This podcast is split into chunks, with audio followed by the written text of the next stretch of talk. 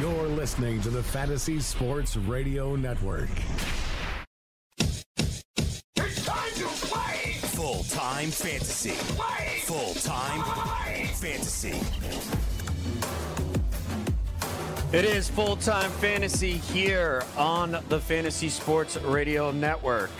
Adam Ronis solo here for the final hour on a Monday afternoon. I'll be with you until 4 p.m. Eastern. You can check out all my work, fulltimefantasy.com. We've got the fantasy football week eight's biggest winners and losers up there now, the prescription notes from Dr. Roto, the early waiver wire for week nine, and the fantasy impact of Kenyon Drake being traded to the Cardinals. So you can check all that out. If you have any questions, you could ask them on the message boards and the forums.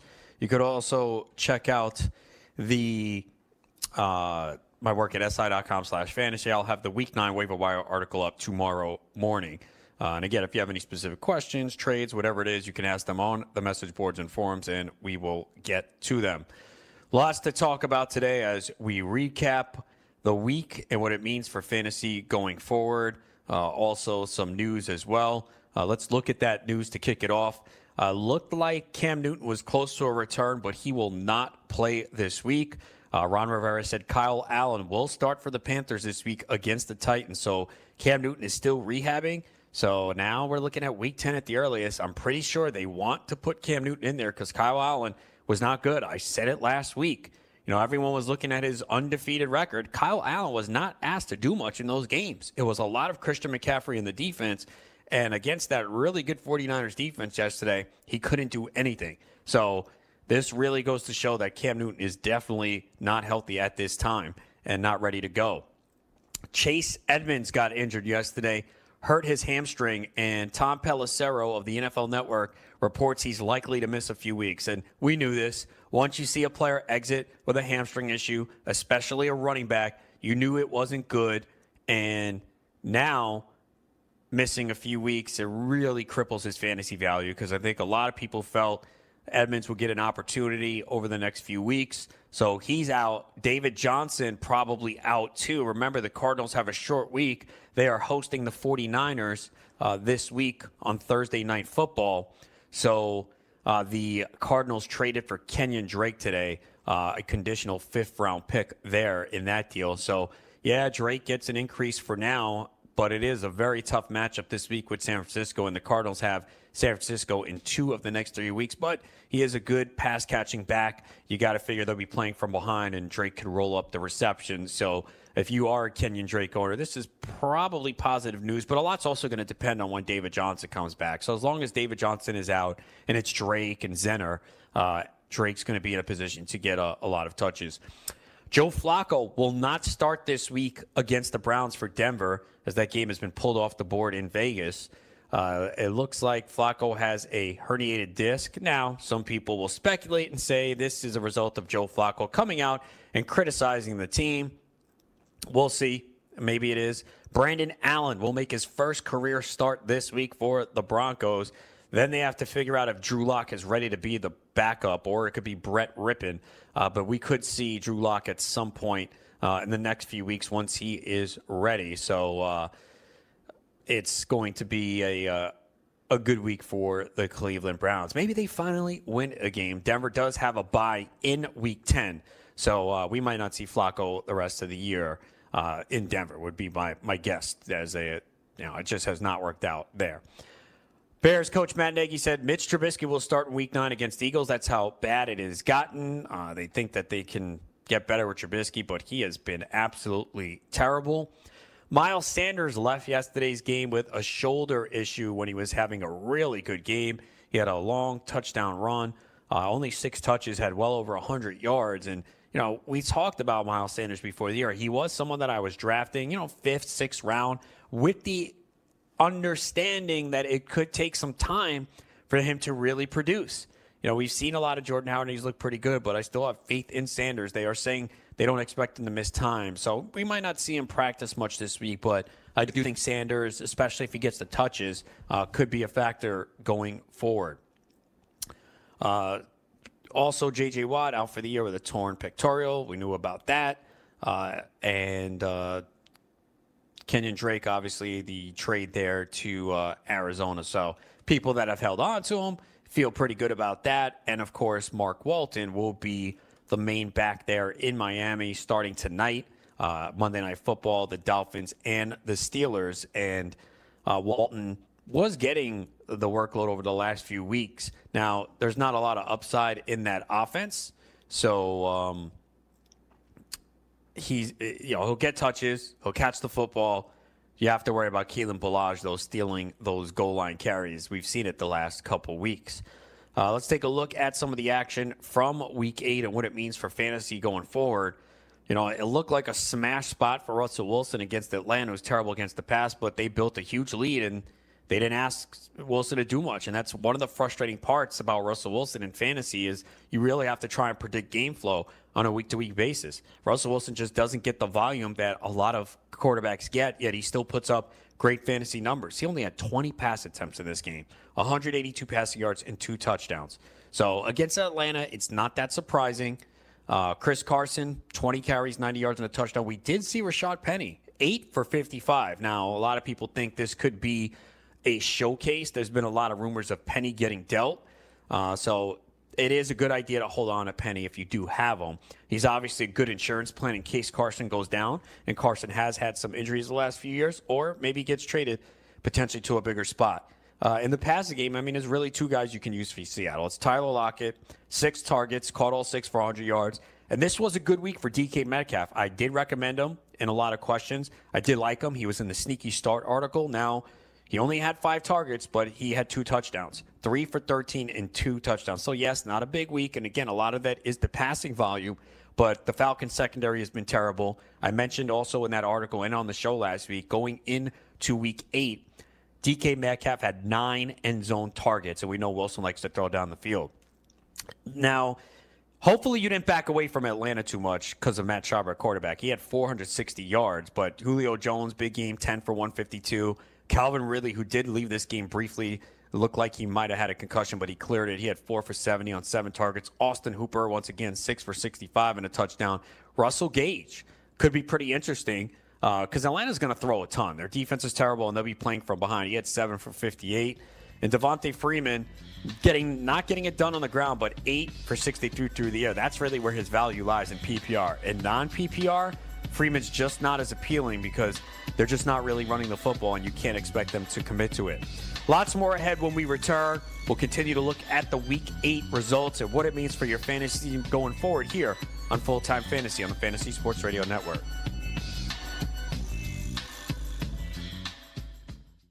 NFL season is now upon us, and you can become the eighth person to win $1 million in a FanDuel or DraftKings tournament by setting their lineups using the DailyRoto.com DFS lineup optimizer. If you are playing daily fantasy sports and not using DailyRoto.com, you're doing it wrong. Sign up now for the NFL access with a faster optimizer, smarter DFS projections, and better results. Enter promo code ACTION for a 10% discount. That's promo code ACTION for a 10% discount. DailyRoto.com, where millionaires are made. If you love sports and true crime, then there's a new podcast from executive producer Dan Patrick and hosted by me, Jay Harris, that you won't want to miss. Playing Dirty Sports Scandals. Each week, I'm squeezing the juiciest details from some of the biggest sports scandals ever. I'm talking Marcus Dixon, Olympic gymnastics, Cain Velasquez, salacious Super Bowl level scandals. Join me on the dark side of sports by listening to Playing Dirty Sports Scandals on the iHeartRadio app Apple Podcasts, or wherever you get your podcasts. What's up, everybody? This is Stephen A. Smith. When I'm not at my day job, First Take, you can find me in my studio hosting the Stephen A. Smith Show podcast. Tune in every Monday, Wednesday, and Friday, at the very least, as I bring you all new episodes that feature the biggest headlines in the world of sports, pop culture, business, and politics. You'll hear my unfiltered opinions on those nauseating Cowboy fans, the chaos in Washington, D.C., and trending topics on social media, as well as my straight shooter interviews with top celebrities and game changers. And I occasionally give out love advice. Yes, it's true. If you want to know my true feelings about something, I'll give it to you straight. So, Listen to the Stephen A. Smith Show podcast on the iHeartRadio app, Apple Podcast, or wherever you get your podcast. I'm Hannah Storm, and my podcast, NBA DNA with Hannah Storm, digs deep into the history of professional basketball, along with my own as one of the first female sportscasters. Now let's get you up to speed on what else happened around the NBA today. We talked to all sorts of people I interacted with, from Dr. J to Charles Barkley and recap iconic moments. Yes, he's got it. He, here he comes. Way rock the baby to sleep and slam dunk. As well as some of the wild stories behind the scenes. We were like, what? What are we in for? The scoreboard crashes before we even tip a game off. Today, the NBA is a global sports and entertainment giant. Players are multimillionaires and cultural icons. Iguodala to Curry, back to Iguodala, up for the layup. Oh, blocked by James. And these stories are about how we got here, both on and off the court. And what's next?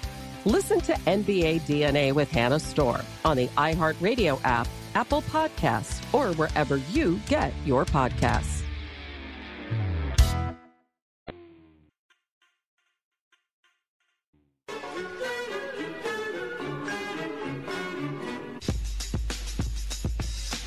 Back here at Full Time Fantasy on the Fantasy Sports Radio Network. Adam Ronis here until 4 p.m. Eastern on a Monday afternoon.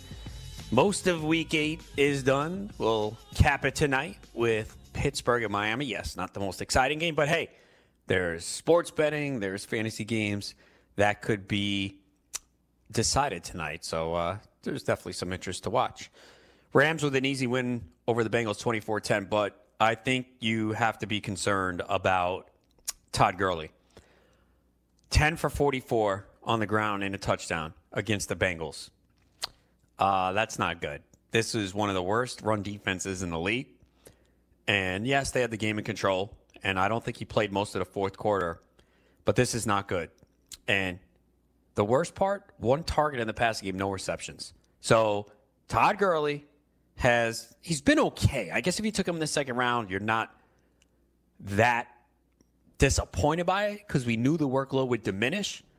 But this is all about getting through the season. And that was my biggest concern on why I stayed away from Todd Gurley. I want to know part of him. He's averaging 3.9 yards per carry. Now he's got seven total touchdowns, so that's good. He's got 15 receptions, man. 15 receptions? I mean, that is terrible for Todd Gurley. That's the biggest problem. He's hardly involved in the passing game, so that limits his ceiling every week. So uh, they're on a bye. I don't know what you can get for Gurley. I'd be looking to move him. I'd be. I'm very concerned about him going forward. We saw Darrell Henderson, 11 for 49 in this game. Uh, also caught two passes for 20 yards. So he'll have value as long as Malcolm Brown is out. If Brown is back, then I think Brown's the backup. But hey, it could be Malcolm Brown and Darrell Henderson down the stretch. But definitely concerns for me with Gurley going forward. I was concerned before the year, and I would move him if I had him. Jared Goff, we've seen him take advantage of good matchups. He did here, 372, two touchdowns. He's a matchup play. There are going to be uh, better defenses he faces on the road. You're just not going to feel good about starting him because that offensive line has been a problem. So if he's not getting that time to throw, he's in trouble. Cooper Kupp, man, what a beast. 10 targets, 7 for 220 and a touchdown. Just continues to smash, man. And boy, uh, I wish I was more aggressive on him. I only have him in one league, and you know I had concerns about that torn ACL, but there were reports late August. I remember Jay Glazer. Hey, he looks great. He looks better than he did before the injury, and that's someone that you listen to. You know, Jay Glazer doesn't say a lot anymore, but he's very tuned in, and you know that's why we focus on what people are telling us and reports. And uh, I should have heeded that one more and taken that to heart. Uh, and it's not like I avoided Kupp. It's just fourth, fifth round. I wasn't aggressive on him, you know. And uh, you always look to learn. You know, we all are going to make mistakes in this game, and uh, that was one. I should have listened to that report more seriously. And the Rams basically told us. I've always said you have to listen to the signals team sends us, and they didn't put him on IR. There were no restrictions. So we should have known that he's going to be fine. And boy, he looks tremendous. And if we're redrafting today, I got to think he goes late first, early second round. Uh, if we were doing this over, I mean, he's clearly the receiver to own on the Rams. Now, Brandin Cooks left this game early with a concussion. There has to be concern. It's the second time this year he's left the game with a concussion, and he had a concussion in the Super Bowl January of 2018. We've seen Sterling Shepard have two concussions this year. He's missed several weeks. We don't know when he's going to return. So I'd be worried. Now, they have a bye next week in week nine, but Josh Reynolds is obviously going to be the intriguing pickup here. He had eight targets in this game. That was second on the team behind Cooper Kupp. Not only had three for 73, but did score a touchdown. But this is more of a passing team right now. If they're not going to give Gurley these 20, 25 touch games, you know, they're going to be more in the pass heavy mode, especially when they go against competitive teams where they might not be able to stop them. I mean, we knew against the Bengals that they would handle things, and they did. But uh, you know, I think there's room here in the passing game going forward. Obviously, Robert Woods a disappointment. Two targets, only two for 36, and Gerald Everett two for 15 on three targets. Uh, but they didn't really need to do much here, and um, you know, I think it'll be better in uh, the weeks ahead. If you use Joe Mixon, finally he found the end zone. Uh, four for 11 through the air with one catch, 17 for 66 on the ground. But we know it's going to be rough sledding ahead. Alex Erickson con- continued to, again to contribute six for 97. Uh, Eifert, six for 74. Auden Tate, five for 65. Also had a touchdown call back. Tyler Boyd, six for 65. AJ Green is expected to return after the bye week. We'll see if uh, a trade is made, but a lot of thing, people indicate that uh, Green will be back. Eagles beat the Bills 31 to 13. This was a game with heavy winds, so uh, was getting questions on that. And I did back off a little bit on some of these uh, players in this game. You know, Josh Allen was someone I had in my lineup initially. I took him out for Jameis Winston in two leagues. That worked out because Winston had a better day. Allen wasn't bad if you used him, but you know he likes to take shots deep downfield, and with the heavy winds, you figured that would affect him. And he had 169 passing yards and two touchdowns, uh, and eight carries for 45 yards. So it wasn't terrible. Uh, I didn't really like the run game here. We talked about Devin Singletary played 67% of the snaps, but only had three carries for 19 yards and four receptions for 30 yards and a touchdown on six targets. Uh, they got to get him more involved in this offense. He's got some explosiveness. You know, all credit to Frank Gore, but he's just not going to get it done, and he's touchdown reliant. John Brown was someone who I liked a lot going into this week. Did back off him a little bit. Uh, did get some questions where Brown was the answer. And then people voiced their concern with the wins. I know one person had like Brown, Corey Davis, and DK Metcalf. It was Brown earlier in the week, and then I switched to DK Metcalf, so that worked out. Cole Beasley scored for the second straight week, only three for 41. But hey, look, he's safe. He's got at least nine points in PPR formats in every game except one. So does he have a high ceiling? No, but we got four teams on bye this week, so he's usable. For the Eagles, I mean, it's uh, not much going on. This was a bad spot for Carson Wentz. Hopefully, you didn't use him. Miles Sanders, we talked about, left this game with that shoulder issue. Three for 74 on the ground with a rushing touchdown of 65 yards and three for 44 through the air. Certainly a dynamic back. You hope that they use him more going forward. Jordan Howard grounded, grounded it out, 23 for 96 and a touchdown. Not much in the passing game. We do Alshon Jeffery had a tough matchup against Davius White, 4 for 64.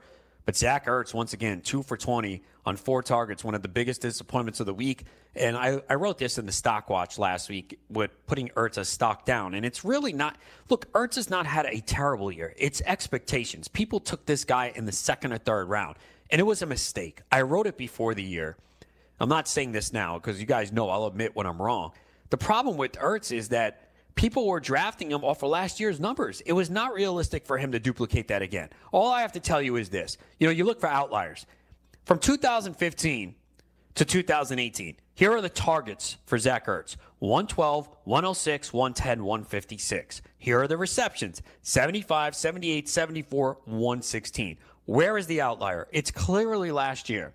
If you were drafting him expecting those numbers, you you you you read things wrong. And this happens in fantasy a lot. People make this mistake. They see a player jump. Oh, he had these numbers. I'm he's going to put up those numbers again. There's no way. He wasn't going to get 116 targets again. You had Dallas Goedert. You had DeSean Jackson, who's obviously missed time.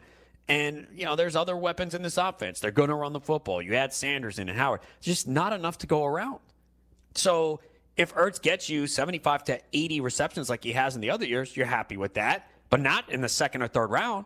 And the biggest problem is the lack of touchdowns. And for a long time, Ertz didn't find the end zone, but each of the last two years, he had eight touchdowns. He has one now. If Ertz had three or four touchdowns right now, people wouldn't be complaining. But the last three weeks is really where he's uh, kind of fell, uh, especially the last two two for 20, two for 38. I mean, before that, these weren't bad numbers Look at from week one: five for 54, eight for 72, four for 64, seven for 65, five for 57 with a touch, four for 54. Those are solid weeks from a tight end. You know, if you covered up the name and said, "Here, this is your tight end," are you happy? People would be like, "Hell yeah!" You know how many people are getting two, three, four points from a tight end every week? But it's expectations and it's the price and what you buy and what you paid for Ertz. You're not getting the value in return. So I actually think if you find an Ertz owner who's disappointed, I would actually trade for him right now because it's not going to remain this bad. Dallas Goedert obviously is hurt because they run a lot of two tight end sets, and we've seen Goedert score two weeks in a row. It's just perception with Zach Ertz, and I don't think it's as bad as people think. It's the price. You know, when you pay that second round, third round price for Ertz, and you see others who got Darren Waller off the waivers or got him late, got Austin Hooper in the middle rounds late, and those guys are getting that production, and Darren Fells, Jonnu Smith off the waiver wire, yeah, it hurts. So that's the biggest thing is just the perception of the price you pay for Ertz. He hasn't been awful. He just hasn't lived up to the high draft day cost. Lots more ahead when we continue. We'll go through the rest of the action in week eight. What does it mean for your fantasy team? Full time fantasy on the Fantasy Sports Radio Network.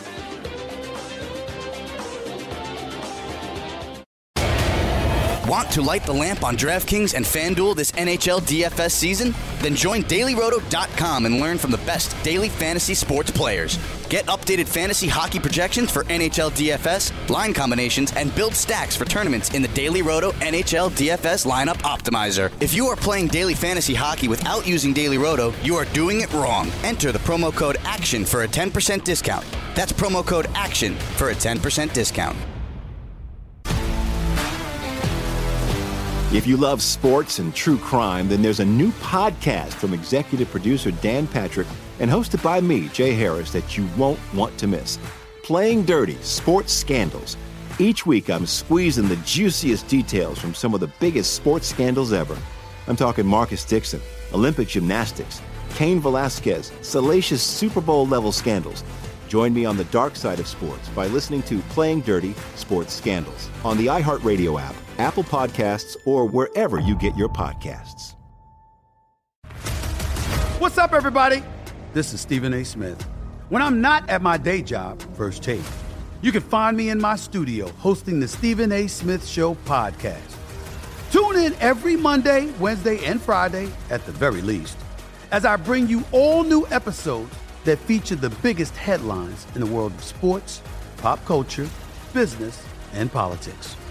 You'll hear my unfiltered opinions on those nauseating Cowboy fans, the chaos in Washington, D.C., and trending topics on social media, as well as my straight shooter interviews with top celebrities and game changers. And I occasionally give out love advice. Yes, it's true. If you want to know my true feelings about something, I'll give it to you straight. So listen to the Stephen A. Smith Show podcast on the iHeartRadio app, Apple Podcasts, or wherever you get your podcast. I'm Hannah Storm, and my podcast, NBA DNA with Hannah Storm, digs deep into the history of professional basketball, along with my own as one of the first female sportscasters. Now let's get you up to speed on what else happened around the NBA today. We talked to all sorts of people I interacted with, from Dr. J to Charles Barkley and recap iconic moments. Yes, he's got it. He here he comes. Way rock the baby to sleep and slam dunk. As well as some of the wild stories behind the scenes. We were like, what? What are we in for? The scoreboard crashes before we even tip a game off. Today, the NBA is a global sports and entertainment giant. Players are multimillionaires and cultural icons. Iguodala to Curry, back to Iguodala, up for the layup. Oh, blocked by James. LeBron James. And these stories are about how we got here, both on and off the court. And what's next? Listen to NBA DNA with Hannah Storm on the iHeartRadio app, Apple Podcasts, or wherever you get your podcasts.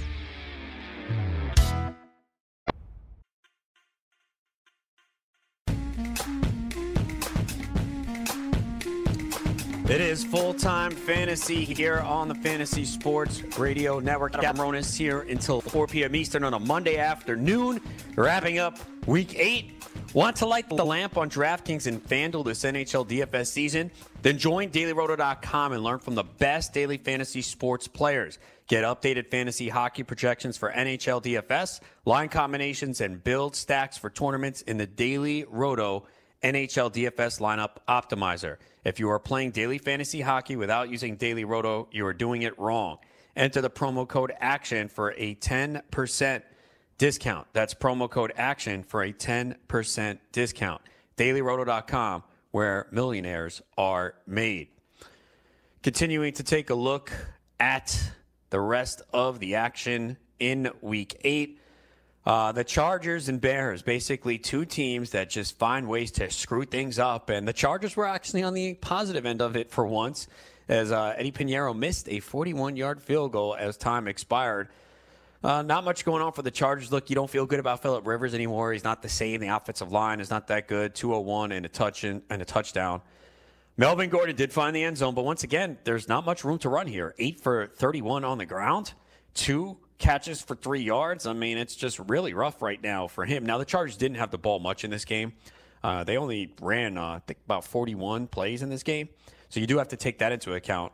Uh, I also saw a stat, I didn't confirm it, that the Chargers have rushed for 40 yards or fewer in four straight games. That is just mind boggling. And again, the offensive line is a big problem.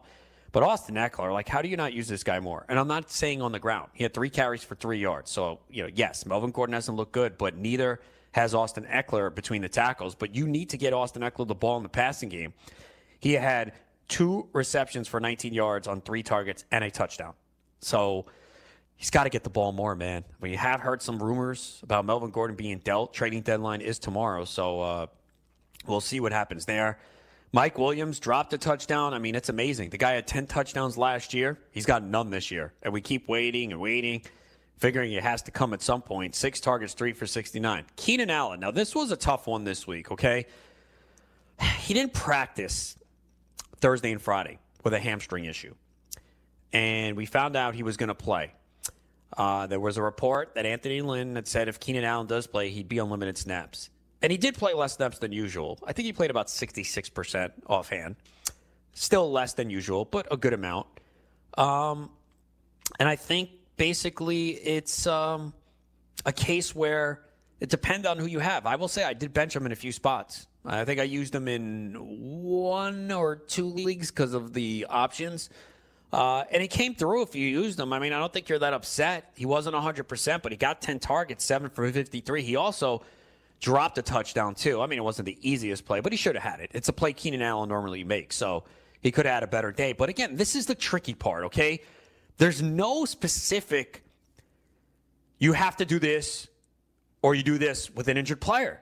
Uh, we went through this two weeks ago with David Johnson, where, again, they had two active running backs, and you said, all right, if he's active, he's probably going to be out there. And he played three snaps. Then you have this situation with Keenan Allen where you go, okay, what if he gives it a go and he can't make it through the game?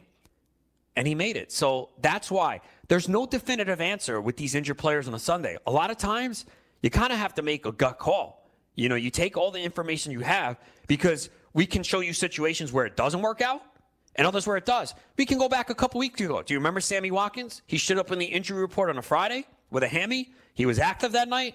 He didn't play, or he played one or two snaps. I think he got hurt the national anthem walking around. I don't know. But that's the thing. You know, people will say, oh, well, this guy burned me. I'm not going to do it. Every situation is different. And a lot of time, we don't have a lot of information. We're, we're, we're guessing here.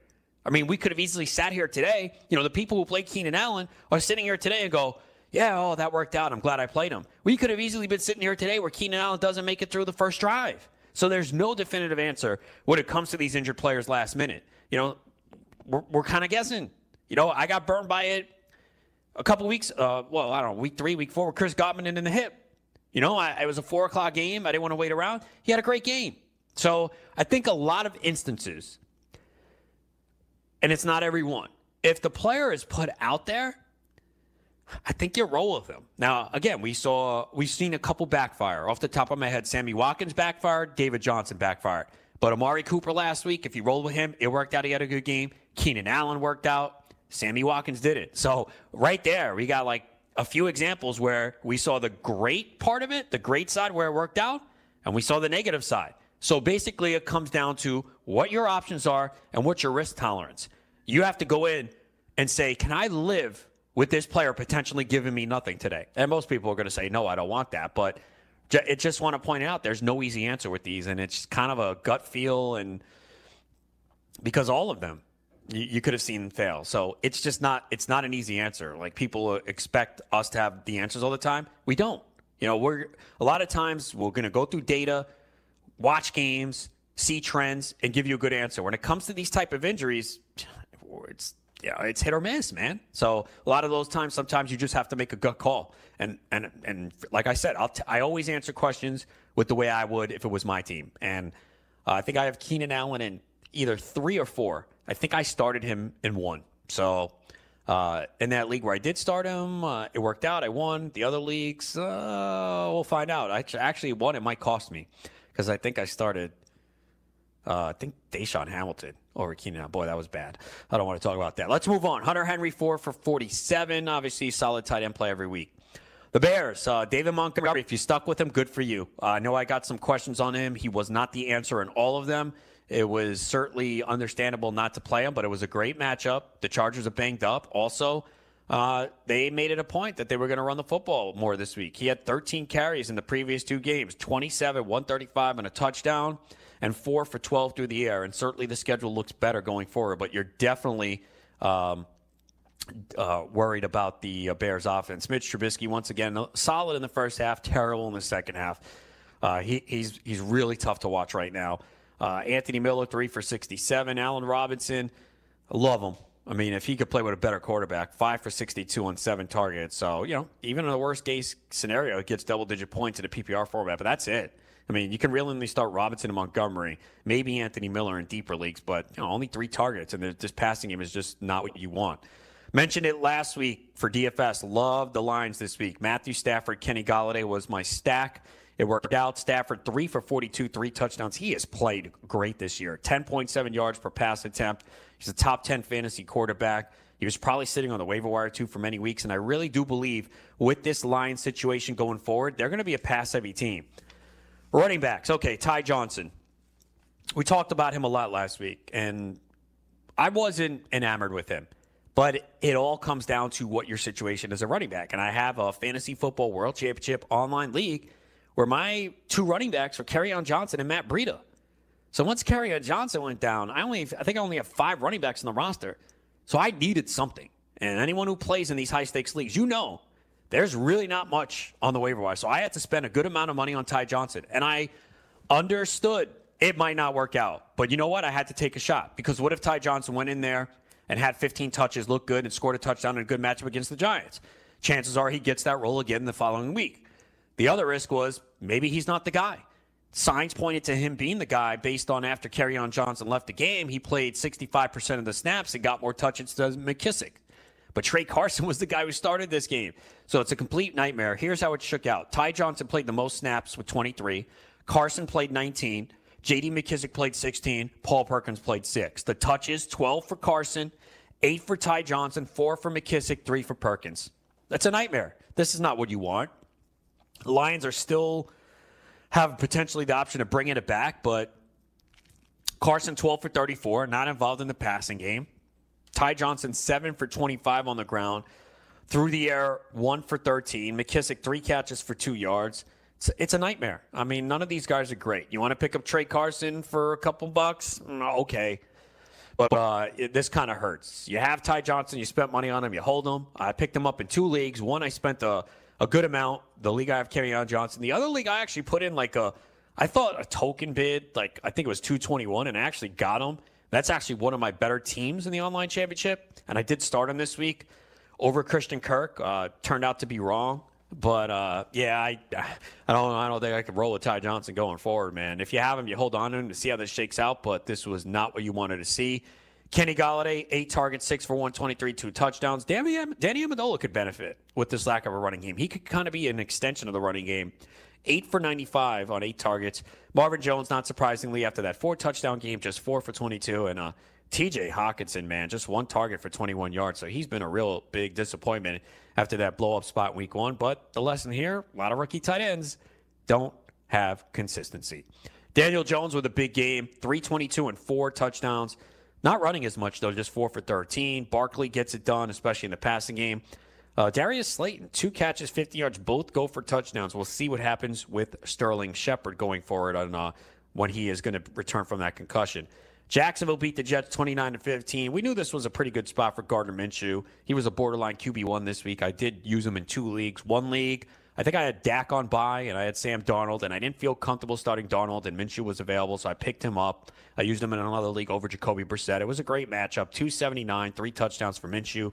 Leonard Fournette can't find the end zone. Look, you're happy with Fournette because he's getting huge volume every week and he is putting up fantasy production. But man, he just can't find the end zone. He scored, penalty took it back. He was given a carry, stopped, and then on the second down play, they basically bounced him to the outside and he lost yards on the play. He was visibly frustrated as he left the game for third down. But, you know, that's the only thing. If Fournette would get more touchdowns, I mean, boy, you'd feel great as a fantasy owner. And I have Fournette one league. It's been good though. 19 for 76 on the ground. Through the air, seven for 60 on seven targets. So still getting those points in PPR formats. Chris Conley, four for 103 and a touchdown on seven targets. He's a waiver wire pickup because Dede Westbrook left this game early with a neck and shoulder injury. They're saying it's not serious and he won't miss much time, but it could be out next week, so that would give Conley a boost. Second straight week, he's had seven targets. And of course, DJ Chark 12 more targets, 6 for 79 and a touchdown. Pretty much in almost scenario, a must start every week. Lots more ahead when we return, including a quarterback returning from injury in a big way. We'll break it down next here, Full Time Fantasy on the Fantasy Sports Radio Network.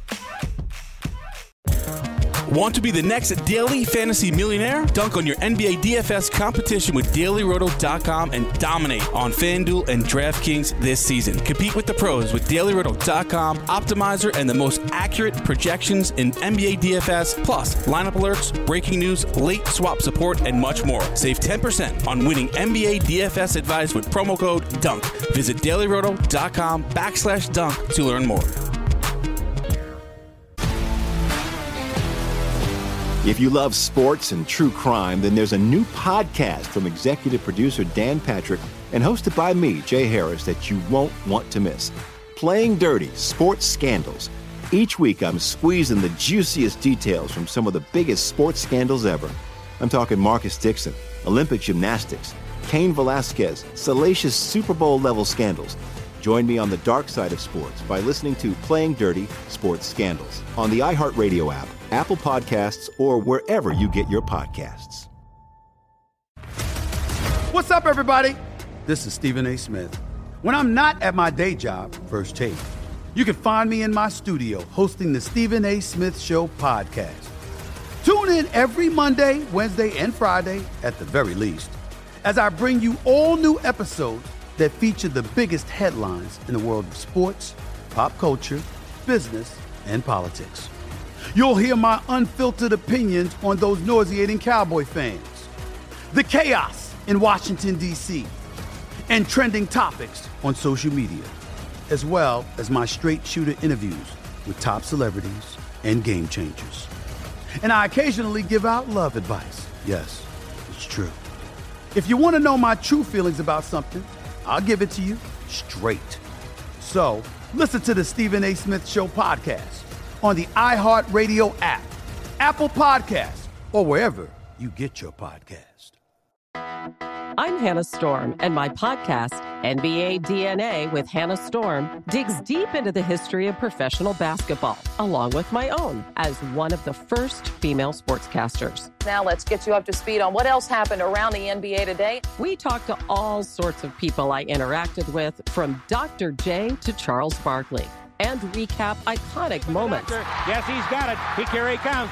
Way rock the baby to sleep and slam dunk. As well as some of the wild stories behind the scenes. We were like, what? What are we in for? The scoreboard crashes before we even tip a game off. Today, the NBA is a global sports and entertainment giant. Players are multimillionaires and cultural icons. Iguodala to Curry, back to Iguodala, up for the layup. Oh, blocked by James. LeBron James. And these stories are about how we got here, both on and off the court. And what's next? Listen to NBA DNA with Hannah Storm on the iHeartRadio app, Apple Podcasts, or wherever you get your podcasts.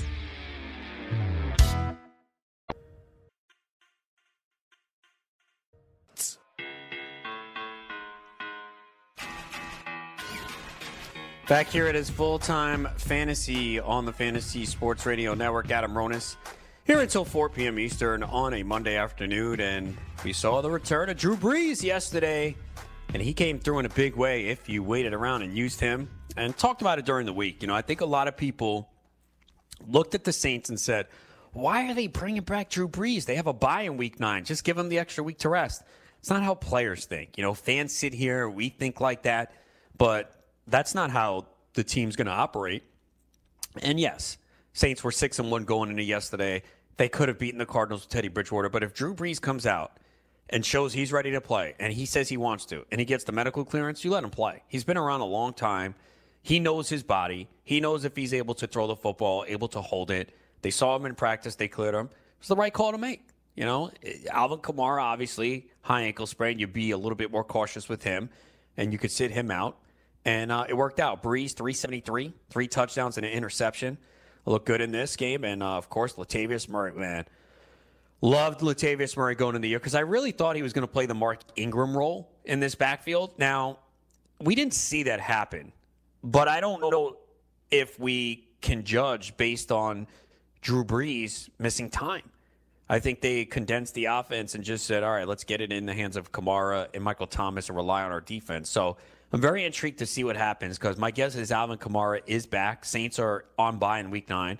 So he's got the extra week, week 10. I think we see him back. And, you know, they have Super Bowl aspirations. Uh, is a little banged up this year. Maybe they go, you know what? We'll give him 15 touches a game. We'll give Murray 8 to 10.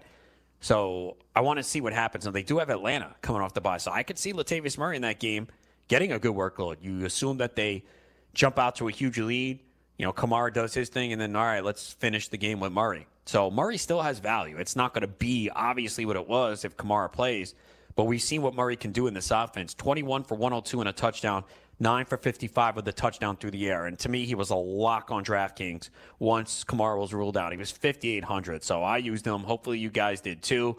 Uh, and hopefully, you put him in your lineup once you knew that Kamara was out. Michael Thomas, just money in the bank, caught all 11 targets for 112 and a touchdown.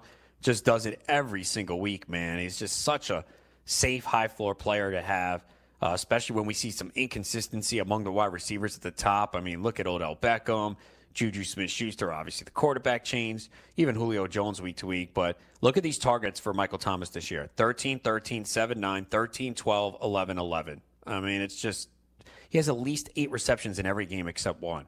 He's reached 112 yards receiving or more in three of the last four games. He has four 100 yard games this year and four touchdowns. Just a great year uh, for Michael Thomas, uh, as expected. For the Cardinals, I mean, there was nothing here. We knew Kyler Murray was going to be a very rough start. Uh, hopefully, you didn't use him. I think I used him in one league only because I only have him in one league. I think it's because my backup was on bye. I can't remember, but I might have used him. But I, I didn't expect much. I'd have to go back and check. Hopefully, I didn't. 220 passing yards, no touchdowns, no picks, only two carries for 13 yards. We mentioned Edmonds leaving this game with the hammy.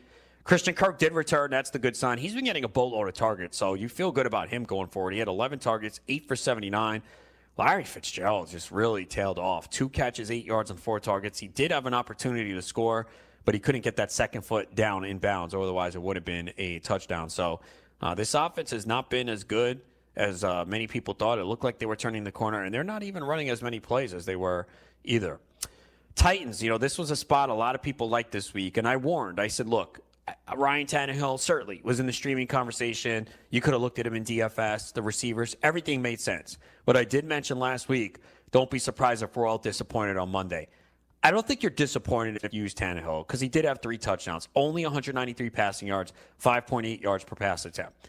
Mentioned Derrick Henry that it was going to be a tough matchup. And, you know, it was. I mean, he had a 34 yard run, which really helped him. He was 16 for 75, but he didn't score one catch for eight yards. You were going to use him unless you had better options in the chance that he got a touchdown, and he did it.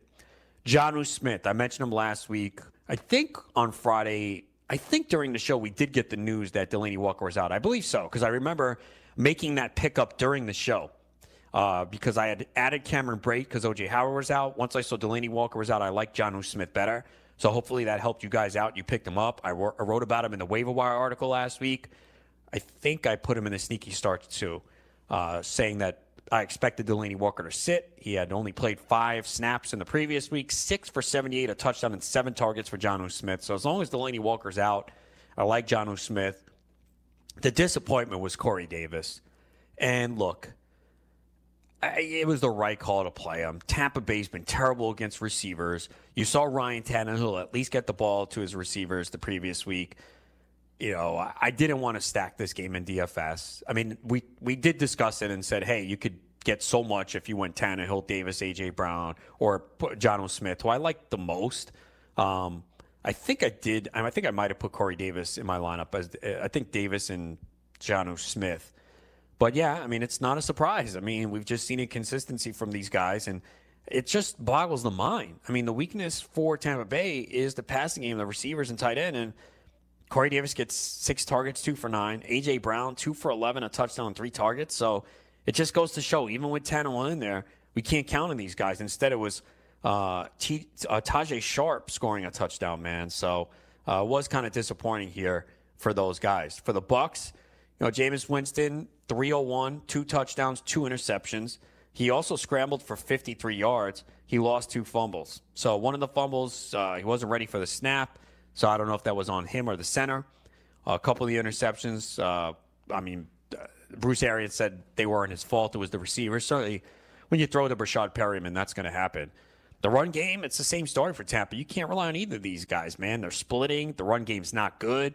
Ronald Jones, 11 for 35. Peyton Barber, 10 for 20. Ogunbowale comes in there in passing situations. Avoid it, man. It's going to take an injury.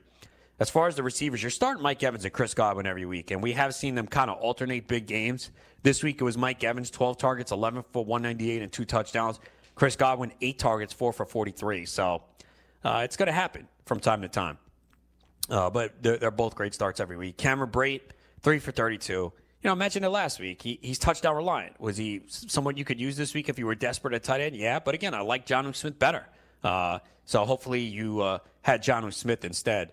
Uh, there's a lot of rumors too about OJ Howard potentially being traded, although Tampa Bay is asking for a lot reportedly, looking for a first round pick. So we'll see uh, if anyone bites on that. I doubt it, uh, but would love to see OJ Howard in a better spot because uh, he certainly is a, a talented tight end.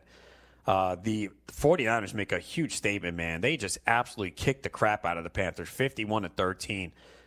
Look, Jimmy Garoppolo hasn't had to do anything. You know, for fantasy purposes, for a 7 0 team, you would figure, oh, yeah, we can use their quarterback. He's just not asked to do much, man. He has not been great for fantasy. And again, a lot of it's not his fault. They've been running the ball extremely well. Their defense is playing at a high level, and they've been blowing teams out.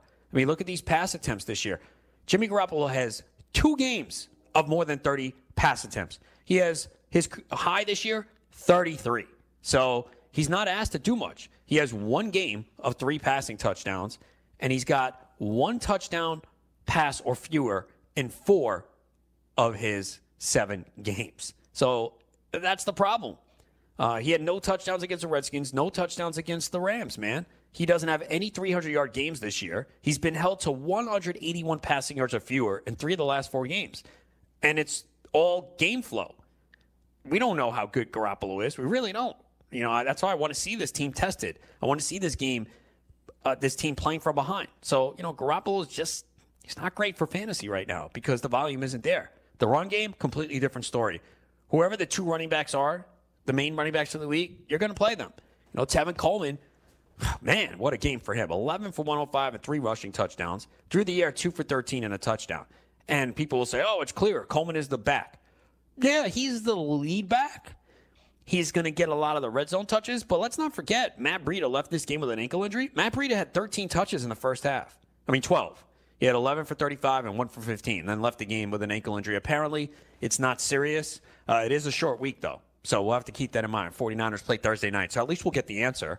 And uh, if he's out, then Raheem Mostert, who I think he left this game too with an injury late. Haven't seen an update on that. I'm sure we'll get it today or tomorrow.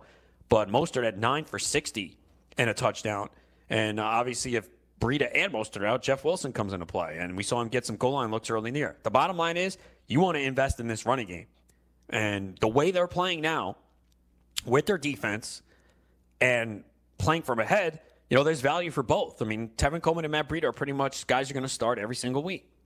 George Kittle, another touchdown callback via penalty. I mean, this is getting insane. He had two in week one, another one this week. He looks tremendous. It's going to be good for Kittle going forward. Again, this team is going to have some more competitive games. They'll be passing more. Kittle is the primary target of this passing game. Don't worry about him. His best games have yet to come. He had six for 86 and seven targets. We saw Emmanuel Sanders make his debut. Five targets, four for 25 and a touchdown. And this hurts the rest of the receiving corps. Dante Pettis, only 30% of the snaps. He's not valuable. Deebo Samuel had three for 19 and two carries for 29 yards and a touchdown. And there's some explosiveness there. Certainly someone you could keep on your roster, but there's no way you can count on him. It's just, there's not a big role. With the way this team is playing right now, it's just not enough of a role there for him. Kyle Allen was terrible. For anyone who felt, oh, this team doesn't need to go back to Cam Newton, uh, I think you got a little bit dose of reality yesterday. Allen's not the answer.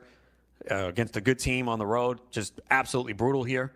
Uh, 19 and 37, 158, no touchdowns, three picks, sacked seven times. He had fumble issues the other weeks, not the answer. Uh, the one thing we can count on in fantasy, it doesn't matter what the game script is. Christian McCaffrey's going to ball out 14 for 117 on the ground with a touchdown, four for 38 through the air. He continues to get it done. And we knew this was going to be a tough matchup for the receivers. Curtis Samuel, 11 targets, but four for 46. DJ Moore, five for 38 on nine targets. So very tough matchup, and they weren't automatic plays this week as they usually are. We usually feel good about those receivers, but it was a difficult matchup uh, this week. Uh, not much in the Broncos Colts game, man. This was one of the more uh, fantasy disappointments of the week. Colts did manage to win this game. Jacoby Brissett is playing very well, but Denver defense is not terrible. 202 for Brissett, no touchdowns, no interception. Did run for 34 yards. Marlon Mack came through if you used him, 1976 and a touchdown, one catch for 14 yards. T.Y. Hilton obviously saw a lot of Chris Harris in this game, just six targets, two for 54. So he'll bounce back. Not going to be like that most weeks. And of course, Jack Doyle and Eric Ebron kind of offset, hurt each other. It really depends on the matchup. Doyle was four for 61, Ebron three for 26. And after Zach Pascal was heavily involved, uh, one catch, six yards, two touchdowns. So it's a tough offense to trust. It's kind of really Hilton and Mack, Brissett in the right matchup, and know, the receivers kind of alternate there. So it's tough to rely on them every week unless they have a really good matchup. Philip Lindsay and Royce Freeman continue to kind of split. They're kind of RB2, RB3 plays. Uh, Royce Freeman has been more involved in the passing game. He did hurt his shoulder in this game. Haven't seen any updates on that yet. He had 12 carries for 40 yards and a rushing touchdown. The second straight week he scored a touchdown. Only one catch for five yards. He has been more involved in the passing game, so that's helped him. It was Philip Lindsay, who had five for 17 through the air and 14 for 59 on the ground. Courtland Sutton uh, drew a pass interference, so that kind of hurt his numbers. Six targets, three for 72.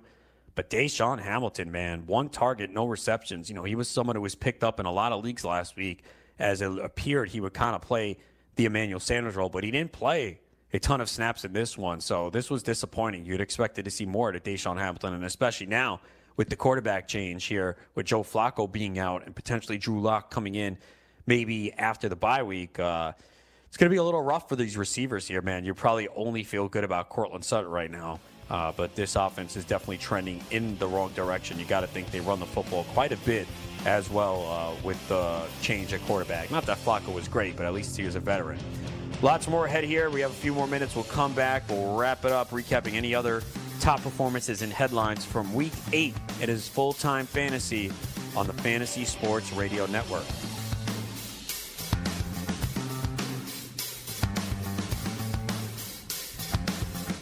NFL season is now upon us, and you can become the eighth person to win $1 million in a FanDuel or DraftKings tournament by setting their lineups using the DailyRoto.com DFS lineup optimizer. If you are playing daily fantasy sports and not using DailyRoto.com, you're doing it wrong. Sign up now for the NFL access with a faster optimizer, smarter DFS projections, and better results. Enter promo code ACTION for a 10% discount. That's promo code ACTION for a 10% discount. DailyRoto.com, where millionaires are made.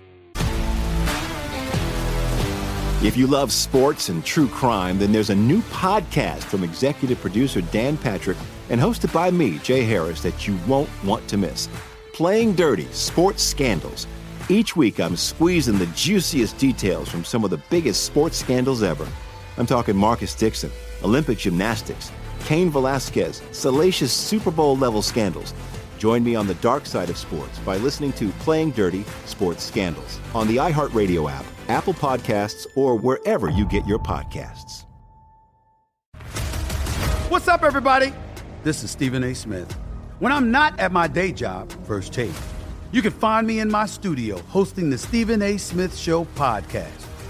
Tune in every Monday, Wednesday, and Friday, at the very least, as I bring you all new episodes that feature the biggest headlines in the world of sports, pop culture, business, and politics.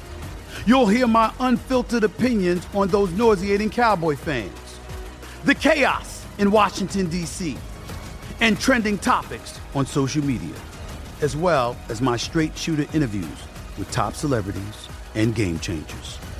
And I occasionally give out love advice. Yes, it's true.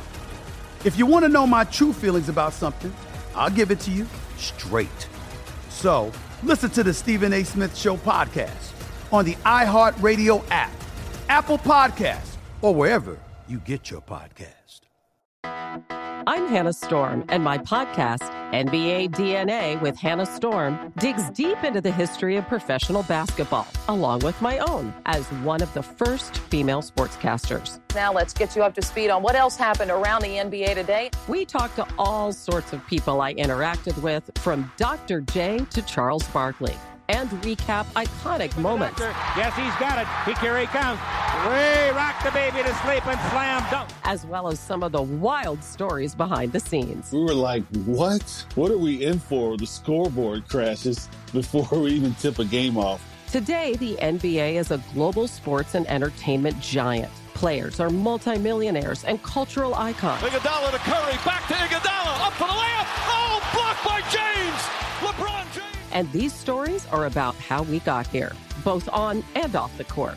And what's next? Listen to NBA DNA with Hannah Storm on the iHeartRadio app, Apple Podcasts, or wherever you get your podcasts.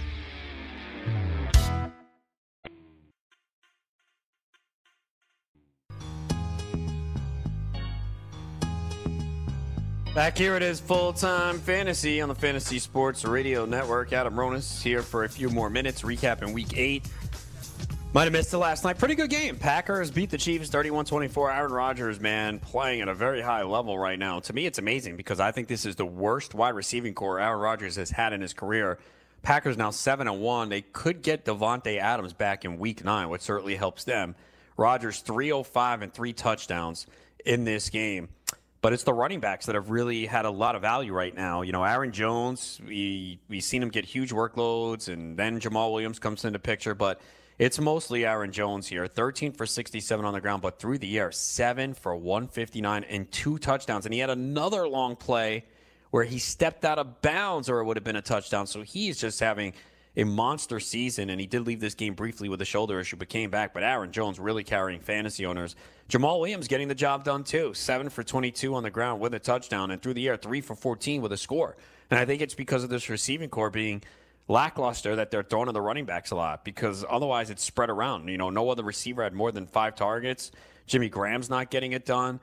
So, you know, Valdes-Scantling had an opportunity, only two targets this week, one for four. I know he's been a little banged up. Allison, one for seven. You just don't feel right about any of those receivers, but I think you could play both running backs, and obviously Adams will come back. For the Chiefs, Matt Moore did a pretty good job 267, two touchdowns. LeSean McCoy was the main guy in the backfield, but then he fumbled. And that led to Damien Williams kind of finishing this game. And he's seven carries, 30 yards, and a touchdown for Damien Williams. He did have no receptions. McCoy, nine for 40, four for 23 through the air. So it's kind of a headache in this backfield right now. We'll see if they go more Damien Williams going forward, but I don't think you feel really good starting either right now.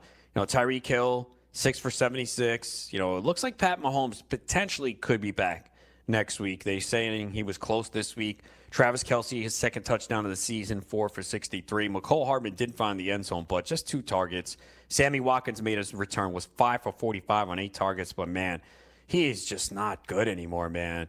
Uh, he's just not someone that I feel great starting. I mean, look, when Mahomes comes back, this offense, obviously, you want a piece of it, but it's just tough to feel real confident in him with the way he has played. Just hasn't looked good at all and been banged up this year.